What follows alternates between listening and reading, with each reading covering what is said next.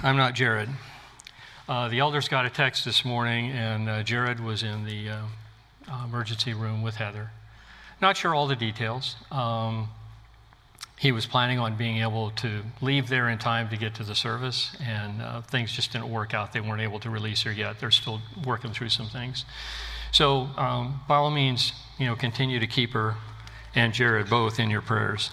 Um, but as a result, um, Two years ago, I preached my first and only sermon in my life. And so I told Jared, I said, let me pull that out. And I will preach it again, updated it a little bit in the 30 minutes or so I had this morning. So I covet your prayers. Um, I reached out to Gene and my prayer partner uh, and another really close friend this morning and said, hey, please help. But you know, that, that, that song, that hymn that we just sang, it, it's the Holy Spirit. You know, uh, Ken prayed with me this morning, and it's the Holy Spirit. It's not me. And the less of me and the more of him, the better. So you're getting a whole lot of him and very little of me this morning, and, and I pray that that works. That works for all of us. And here's the cool thing you know, I, I love the way God works. I'm very sorry that Jared's in the hospital and Heather had to go to the emergency room last night. I really am. I would much rather have him here. But this sermon that I preached two and a half years ago, guess what it's on? Prayer. God works. I already knew what God laid on my heart.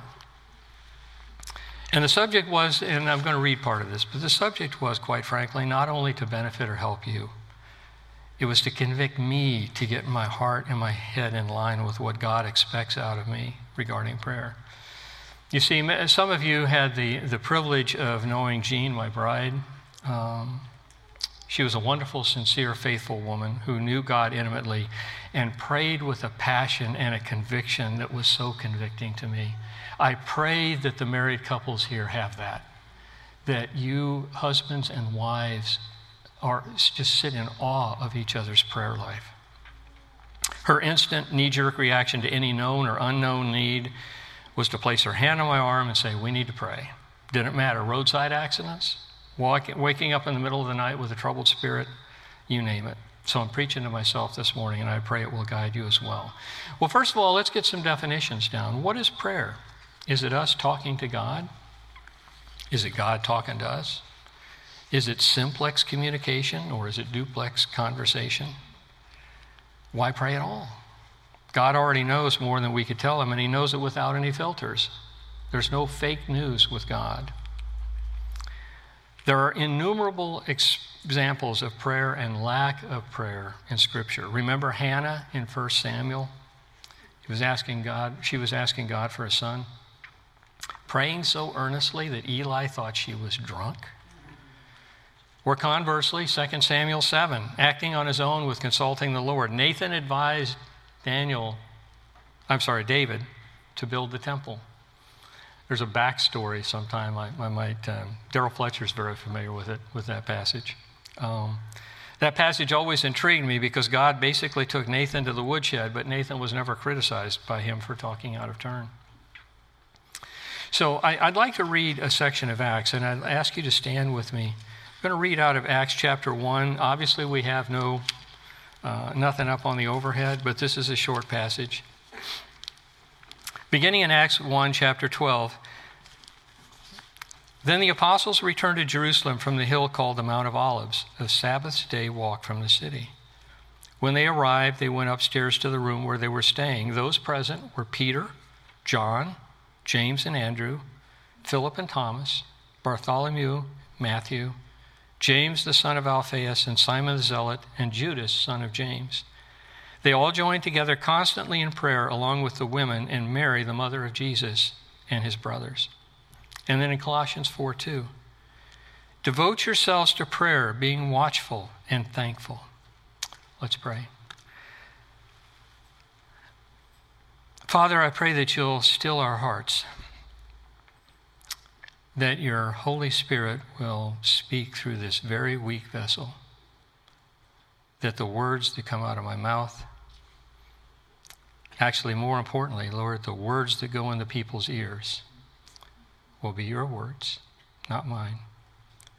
Lord, that you will convict, that you will encourage, that you will bless us with the truth of your word through your Holy Spirit, that we will leave this place different than when we came in the door. Lord, that we will leave this place encouraged to pray, to be encouraged to develop and improve our relationship with you through prayer. And you will teach us what you want us to know. In Christ's name we pray. Amen. You may be seated. so, what is Paul saying here in Colossians? First, does he suggest that we might want to take an opportunity to pray if we don't have anything else going and there's nothing on ESPN? No. The idea is to continue in prayer, to make it a priority in our lives, not something we just go to in times of stress or trouble. That's the knee jerk reaction, isn't it? Somebody's sick, financial difficulties, relational difficulties, whatever the case may be. That's when we get on our knees and pray. There's a lot we could unpack in that one verse, but just one aspect is that he tells us the attitude of, that we are supposed to have in prayer, and that's to be watchful. The Greek is grigori. That's one of two words I know. To be vigilant. Just like Jean, to be aware of the call to prayer, to make that our knee jerk reaction. Not just in times of stress, but to seek opportunity, opportunity to talk with God. And also be thankful, not only excuse me, that He is gracious and merciful, but that we can actually converse with Him. We're able to talk with the Creator of the universe. When we love someone, we want to talk with him or her, even about inconsequential things. We just enjoy hearing their voice. Some of us may remember being teenagers and having a girlfriend or a boyfriend. And talking for hours about nothing, but we just cherish the sound of their voice. That's what we want with God. We want a conversation.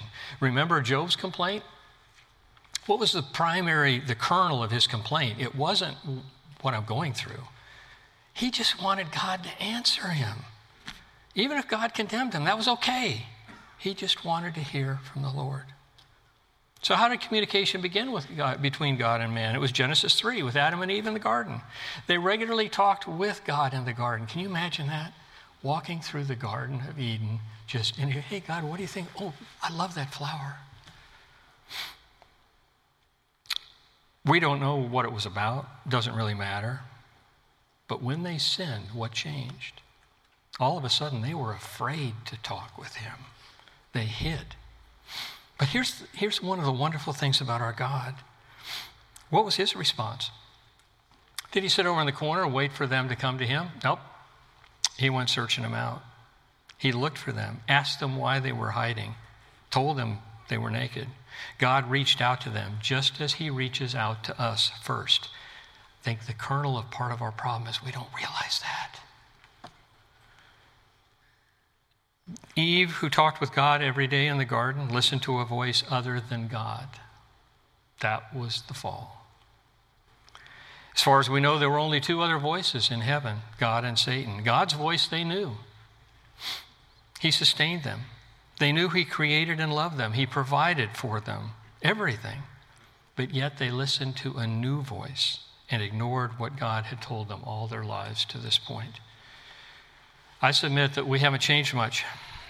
Some of us can read Scripture for years, listen to sermons from men who rightly divide the Word, verify what they've been taught by studying ourselves, but then a new revelation comes on the scene, a fresh look at Scripture, and we ignore what we already know and grasp this new truth as gospel. Nothing new. There's nothing new under the sun. I, I, I have the wonderful opportunity to be able to uh, read scripture on Sundays, Sunday nights at uh, a local nursing home. And I've been, I just finished the book of Ecclesiastes. Um, wonderful book. But nothing new under the sun. Remember Paul's admonition in Galatians 1 8. Paul said, But even if we or an angel from heaven should preach to you a gospel contrary to the one we preach to you, let him be accursed. Not just don't listen to him, but let him be accursed. Why? Because there's a good chance he or she, he or she in the modern day church will mislead the flock. And just to fill that out a little bit more, one of the things I love about Paul's writing, and here again, everything that Paul wrote was from the Word of God. It was God's Word that was given to him. But he's so good at anticipating the response or question. It's almost like God's directing him or something, isn't it? 2 Corinthians 11:3.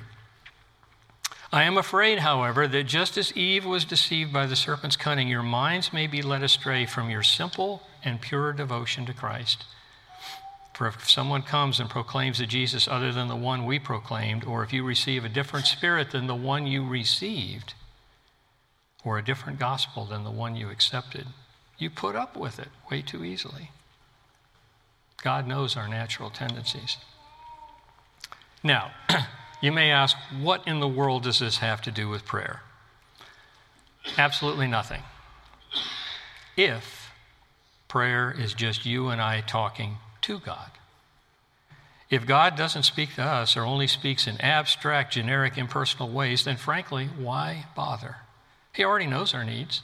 He knows everything that's going on in our lives, everything we're going through. He knows He is God. He is not made better or more glorious by, him, by us telling Him that He is. God doesn't have an ego. But follow me on this. If prayer is communication with our Creator, our loving Father, our Savior, the only holy, perfect, omnipresent, omniscient being in and outside of the universe, then that's something totally radically different. Because God is then speaking to us. And we know when we need to know when it is his voice that is talking. Remember 1 John 4:19, we love God because he first loved us. Let's dwell on that statement for just a moment. I loved my wife dearly, and she loved me. And one of the things, and I've talked to some of you about this, one of the things that I miss so dearly is conversation with Jean. Talking about anything and everything, discussing ideas and fears and dreams and experiences. I pray, and I've said this before, but I pray that you married couples cherish conversations with your spouse. Do you love to talk with other loved ones, parents, siblings, and children? And if you don't, because you have broken relationships, are you happy that they are broken? Or would you prefer that they weren't so you could have those conversations? Back to 1 John. Do you believe that God loves you and me? Do you believe that God made us in his image? Then how can we not grasp that God wants to talk with us? God went looking for Adam and Eve. He wanted to talk with his creation. First, God goes looking for us. He wants to save us. He sent his son to die for us so that we could be reconciled to him, so he could reestablish a relationship with us that we broke. And what I ask is a relationship unless there is communication.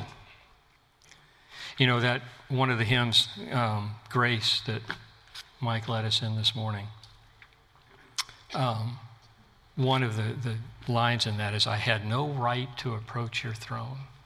And we don't. Without Jesus Christ as our personal Savior, we have absolutely no right to approach the throne other than to ask for salvation. So, can we agree that God wants to communicate with us? You know, one of the, one of the joys of being an elder here, it's something that I, a lot of people may not think about. I, I know the, the, the guys do. One of the joys is baptismal and new member interviews we get to sit down across the table and have somebody tell us how they came to Christ, what's going on in their lives before and after they came to Christ. We get to hear, sometimes from a young person, sometimes from someone older, why do you want to be baptized? What's going on in your heart and mind? Those are, those are precious times. And many times those people will share things. In fact, everything that's shared in there never leaves that room. But it, it, it's, it's an awesome intimacy, you know, that we're able to have. He wants to hear from our own lips what's on our mind and hearts. And that's why we ask people, hey, we've got your testimony, it's all written down, but we'd like to hear it from you. He even put His Holy Spirit inside of us in some miraculous way to help us to talk to Him, but more importantly, to listen to Him. So, how does this come about? God instituted prayer, but I submit that I and possibly you don't fully get what that means from God's biblical perspective. And last time I checked, his is the perspective that is true and the one that really matters. First occurrence of the Hebrew word for pray or prayer is palal. That's my one Hebrew word, which can be interpreted as entreat or supplication, as in Genesis 27. You don't need to turn there, but this is one of the occasions, one of the multiple occasions when Abraham tried to pass off his wife as his sister, which was kind of half true because he was a half sister. This time to Abimelech, where God tells Abimelech, and this is so cool God tells Abimelech that Abraham will pray for him after Abimelech restores Sarah to Abraham. So here is a man who lied to the king, put his wife in danger of adultery, all because he had no faith that God would protect him from death, even though he had personal conversations with Yahweh.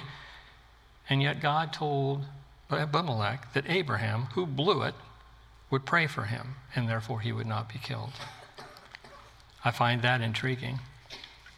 I've noted these passages to point a central truth to prayer God comes to us first. And if prayer is communication with God and God comes to us, us first, then why does it often, if not always, seem the other way around? Why does it seem like I pray to God, I wait for a response, sometimes seem to get one, other times not?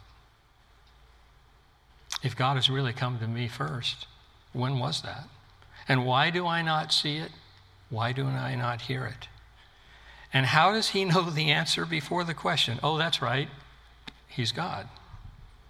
He even goes one step further. Let's say I don't even know what to pray for or how to pray. I mentioned this to the worship team this morning. Romans 8:26. For we do not know what to pray for as we ought, but the Spirit himself intercedes for us with groanings too deep for words. But we still haven't fleshed out that central question. How does God speak to us? First of all, I, I don't want to put God in a box. I can't put God in a box. Scripture gives us a number of answers to that question. I'll just read a few of them here. Romans 1:20. For since the creation of the world, God's invisible qualities, his eternal power and divine nature have been clearly seen, being understood from what has been made, so that people are without what? Excuse, you're right. Hebrews 1. In the past, God spoke to our ancestors through the prophets at many times and in various ways, but in these last days, He has spoken to us by His Son, whom He appointed heir of all things, and through whom He also made the universe. John 14. But the Comforter, which is the Holy Ghost, whom the Father will send in my name, he shall teach you all things and bring all things to your remembrance, whatsoever I have said to you. And a little bit further in John 16. I have much more to say to you, more than you can now bear. But when He, the Spirit of truth, comes, He will guide you into all the truth. He will not speak on His own. You know, that we're to mimic the example that we have in the Trinity, aren't we? Holy Spirit does the bidding, the, the Son, Jesus Christ, does the bidding. You know, how many times did Christ say, I have not come to do my will, but the will of the Father that sent me? That's our job. We're not to do our own will. I'm not up here to preach my words. I am here to preach the Word of God. I'm, I'm supposed to be a pipe, a conduit. You know, and that relieves us of so much angst, anxiety. When, we, when God puts that little, you need to talk to John over here about salvation. You know he's not a believer. God's going to do the words. You know, we've got so many examples of that. You know, look at Moses. Oh, I can't do it. I can't do it. I, well, God gave Moses the words, didn't he? He will glorify me, back in John 16, he will glorify me because it is from me that he will receive what he will make known to you. You may have heard of Charles Spurgeon, who had a wonderful analysis of prayer in a sermon he preached on New Year's Day in 1871. Here's a wonderful kernel of truth from that sermon. I'm going to quote it. Does not the Christian's life depend upon his prayerfulness? Could he be a Christian if he ceased to pray? What's the answer to that? What's the answer to that, people? If you cease to pray, can you continue to be a Christian and call yourself a Christian? I say no. We reply the Christian spiritual health depends upon his prayerfulness, but that prayerfulness depends on something else. The reason why the hands of the clock move may be found first in a certain wheel which operates upon them. But if you go to the primary cause of all, you reach the mainspring or the weight, which is the source of all the motion. Many secondary causes tend to sustain spiritual life, but the primary cause, the first and foremost, is because Jesus Christ lives. From Psalms 87. All my fresh springs are in thee. While Jesus lives, he sends the Spirit. The Spirit being sent, we pray, and our prayer becomes the evidence of our spiritual life. You know, James goes into a lot of um,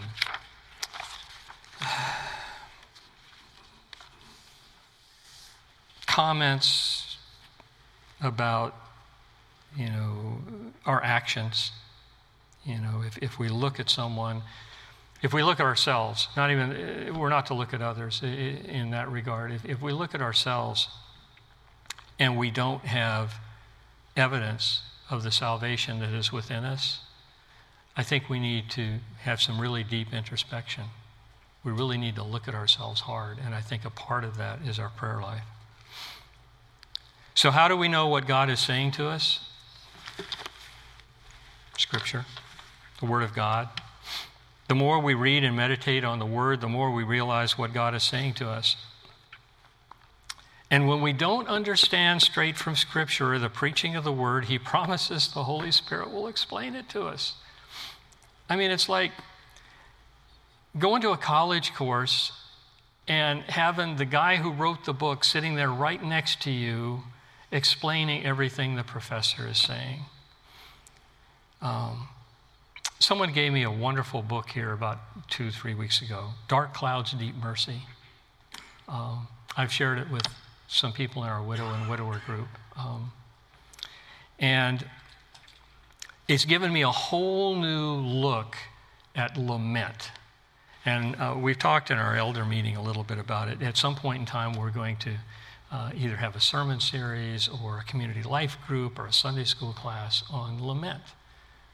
Because I'll just speak for myself. Sorry. I'll just speak for myself. I, um, I don't know that I've learned how to lament. And it's critical. It, it's a way to approach God with our complaints, our concerns, the things that we don't feel are right, but approach it in a manner that God has prescribed. And at the end of the day, turn it over to God. And one of the things that um, um, and I, will just let you chew on this phrase. When we talk about patience, I've, for most of all of my Christian life, had, have looked at patience as being passive. I, I wait on God, right? I, I wait on God to work. I wait on God to answer prayer. This study has started me down the road of understanding that patience is active. It's a whole different way to approach it. And that's subject for a whole different sermon and series. But anyway, uh, I wanted to pass that on to you. There's an internal check on our heart that tells us when something is right or wrong. The more time we spend reading and hearing God's word, the more the Holy Spirit enlightens our mind. And when we act on that knowledge, we become more Christ like, and our conscience is more sensitive to what God desires from us. If we're in the Word on a regular basis, it's amazing how God brings things to mind, and it's amazing how we're in a situation and we realize God's perspective intuitively because we've been in God's Word. But we all know that, right? So why do I sometimes still have a problem with having a conversation with God? Because, and husbands, hear this I just don't be quiet and listen. Got a couple of chuckles. The other ones are feeling guilty. When do we hear the faucet drip or the toilet run? It's in the middle of the night when the house is quiet. Let me bring it really home to us. Can you tell from just the voice of a loved one over the phone that they are okay or they have a serious problem? Speaking to every parent out here, one word out of your adult child on the phone, and you know instantly there's a problem. No, no two ways about it. You know that child, you've raised that child. I can't tell you how many times I'd gotten a call from Jean or the kids, and after that first word, I know something is wrong. Do we have so much noise in our lives that we aren't listening to the Holy Spirit speaking to us? I had a wonderful relationship with my dad. Anytime I had a big issue to deal with, I knew I could call him and get his advice. But you know, the, the funny thing is, looking back, he didn't give me any advice. He asked questions, good ones, probing ones. He got me to think through and come to the answer on my own, based upon the principles he taught me when I was living at home. Now that he's gone from this life to real life, I still hear his voice. I still hear Jean urging me to pray. Our relationship with the Father through Christ with the help of the Holy Spirit is the same. The more we read Scripture, the more we listen to faithful preaching, the more we discuss biblical truths with fellow believers, the more we will know the answer to our questions even before we pray. Side note are our discussions in recent months about biblical truths and what we are learning about God and ourselves? Food for thought. How often have we heard pastors say that people come up to them and thank them for saying something they don't even remember saying? The Holy Spirit applies God's word to our hearts for whatever situation we may be in. And, and that's the truth of Scripture. I've read some Psalms over this last week. I've read them conservatively 15, 20 times. They hit me totally fresh because of the situation that I'm in and some things that I'm thinking through. What I'm trying to say is that God speaks to us all the time, but it's us that fail to be listening. Psalm 46 Be still and know that I am God. Can we think about this a little bit deeper? What do we generally take away from this verse? What do we translate it to mean? It's a lot more than be still and hear my voice. It's be still and know that I am God. Christ reveals so many truths to us in simple passages. For example, in Matthew 6, but when you pray, go into your room, close the door, and pray to your Father who is unseen. Then your Father who sees what is done in secret will reward you. And when you pray, do not keep on babbling like pagans, for they think they will be heard because of their many words. Do not be like them, for your Father knows what you need before you ask them. Some take this to mean that we are only to pray in secret. However, keep in mind the context. Just like realtors say location, location, location, context means so much. Context from the entire chapter is that there were many who gave so others could see and praised, prayed so others could hear. Christ's point was when we pray, we're not to pray for the audience. Prayer is communication between us and God. It's what God has laid on our heart to say to Him. Are we barking up the, does God even want corporate prayer in light of this? Are we barking up the wrong tree, so to speak, by having times of corporate prayer? Well, Scripture answers that with a resounding no. The Lord's Prayer doesn't begin my Father, it begins our Father. There are numerous verses in the Old and the New Testament that illustrate corporate prayer, and all heaven, all heaven prays together. Okay, that's a pretty good example. One example is how the church prayed for Peter while he was in prison in Acts 12 5. So Peter was kept in prison, but the church was earnestly praying to God for him. And that scripture we read together in Acts was the first prayer meeting after Christ's ascension. Can you imagine what it was like to be in that prayer meeting? with those apostles and disciples of Jesus Christ? Well, here's a reality check Holy Spirit hasn't changed. It's the same today as he was 2,000 years ago. So, how can we apply this to where we are today? One application is this we see people Sunday morning and other times during the week. If we've gotten to know them at all well, and if we're sensitive in our spirit, we know when they're having difficulty. I know everyone in this fellowship has been praying earnestly for Heather and for Jared. And sometimes we pray more consistently. Other times we get caught up in the things of this life and we forget. But I can tell you, just as you covet prayers, he covets prayers for a whole variety of things um, dependence upon God, healing for his wife, that they can bring her home, keep her home, and have her healthy and well. Um, and we pray for that. But we walk up to somebody and, and we see, hey, how you doing this morning? Oh, okay. All right. Our usual response might be, oh, I'll, I'll pray for you. Oh, oh. Do we? Or we go home and forget. Not, not that we mean to, but we walk out the door and it's gone. Sometimes we forget, not because we don't care or we didn't mean it, we simply get busy and forget. My suggestion, and uh, someone did that for me this morning, and I really appreciate it draw the person aside, lay a hand on their shoulder, and pray. Right then, right there. Two things. It means so much to them. It really does. And the other thing is, you're less prone to forget because you did that. You, you made that act. And it also shows God that you're serious. You mean it.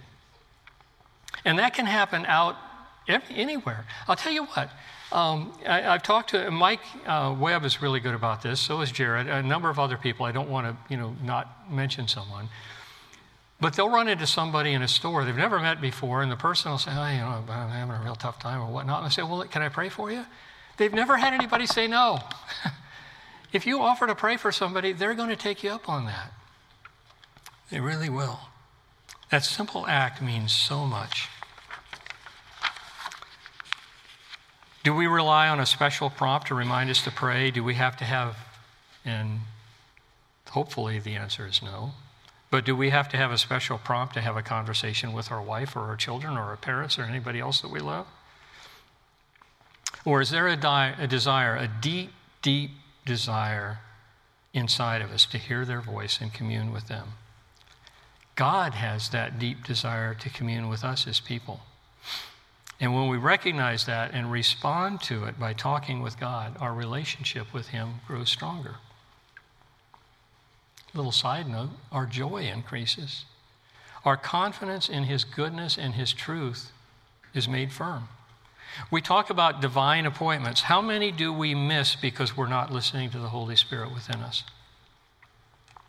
Texts and emails are often full of junk these days. I don't need to, to tell you about that. How about making them an uplifting message? Include a written prayer if appropriate when you communicate this way to a friend or loved one. I love to do that. And I'm not touting me, okay, but I love to respond to a text or an email with a prayer. And, and here's the reason why because I've been the recipient of those. And I'll, I'll read the prayer, and then two days later, when I've fallen off a cliff, I can go back and I can read it again. So I, I encourage us to do that. The second is this join with other believers in corporate prayer. Do not feel you have to pray aloud. Remember what we found earlier? The Holy Spirit prays when we don't know what or how to. Most of all, be still and listen for God's voice. Listen as the word is preached. Read the word on your own and together with your family. Discuss what God is doing in your life and teaching you. That's far more important than ESPN or who just bought out the Redskin, oh, excuse me, the Commanders. Don't hesitate to pray for others as soon as you know a need. And please let us never forget to give God the praise and thanks that is His due. So maybe you're saying that all this is foreign to you, not just prayer, but the whole idea that God even really wants to talk with you and you can talk with Him. You may have heard or read about the uh, horrific um, train wreck in Turkey. Yesterday afternoon, I was listening to the radio. I need to quit doing that. just, I need to just listen only to Christian radio. But um, they were interviewing a man who survived the train wreck. And it was really interesting because it was a BBC interview, and the interviewer actually asked this man, Well, do you believe that God protected you? You won't hear that in the United States media, okay? But this man asked, but the man's answer hurt because he said, Well, somebody in a position of power or who orchestrates things probably did save my life. He doesn't know. He doesn't know. He loved, God loved you so much that He wanted to restore your relationship with Him, and He created a way to accomplish that.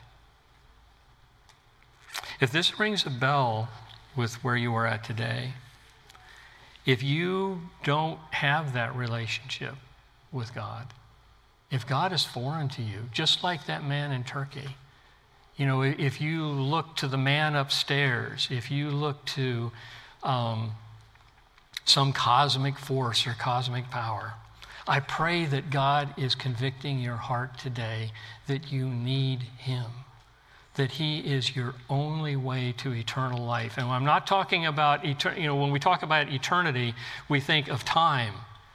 I'm talking about quality eternal life with Christ and with God the Father in heaven, as opposed to eternal life living forever ever in hell because you don't have anybody who's paid the price for your sins. So I pray that today, if you don't have that assurance, if you don't know that Jesus Christ has saved you and have accepted that and adopted that and adopted Jesus Christ as your Savior and Lord. I pray before you leave this service that you gather me, any of the other guys, hopefully many of the people in here, and we'd be more than happy to share the gospel with you because it's the most important decision you will ever make in your life. We'd be more than happy. I'd be more than happy to tell you how God has changed my life over the years, and He continues to change it. He continues to refine me because I'm, I'm this messed up human being, and I've got warts and stuff all over the place, and God keeps working on them and turning me into what He wants me to be, which is the image of His Son. Let's pray. Father, I thank you so much for your word, and I thank you for your Holy Spirit. I pray that that your Holy Spirit is working in hearts and minds this morning. Lord, that, um, that if there is anyone here that does not know you, Lord, that they would not leave this place without that saving knowledge. But Lord, I also pray that you would convict us to pray, to develop that relationship with you, to rely on you, to share our lives with you, to allow you to share your lives with your life with us. Lord, I pray that you'd convict us to be in your word and just spend time in sweet, sweet communication with you. And I pray for our fellowship, Lord, that um, you would draw us together. Lord, that we would pray for one another, that we would care for one another. And this day, Lord, there are so many prayers going up for Jared and for Heather. Lord, I pray that you would give the doctors wisdom, but most importantly, Lord, I pray that you would work in their lives Teach them what you want them to know. Give them the assurance of your, not only of your salvation, but of your care and your love. Lord, we pray continually that you will heal, heal our sister and, and bring her home. And Lord, I pray that you will strengthen Jared as he supports his wife and cares for her, the one that you gave him so many years ago. In Christ's name we pray. Amen.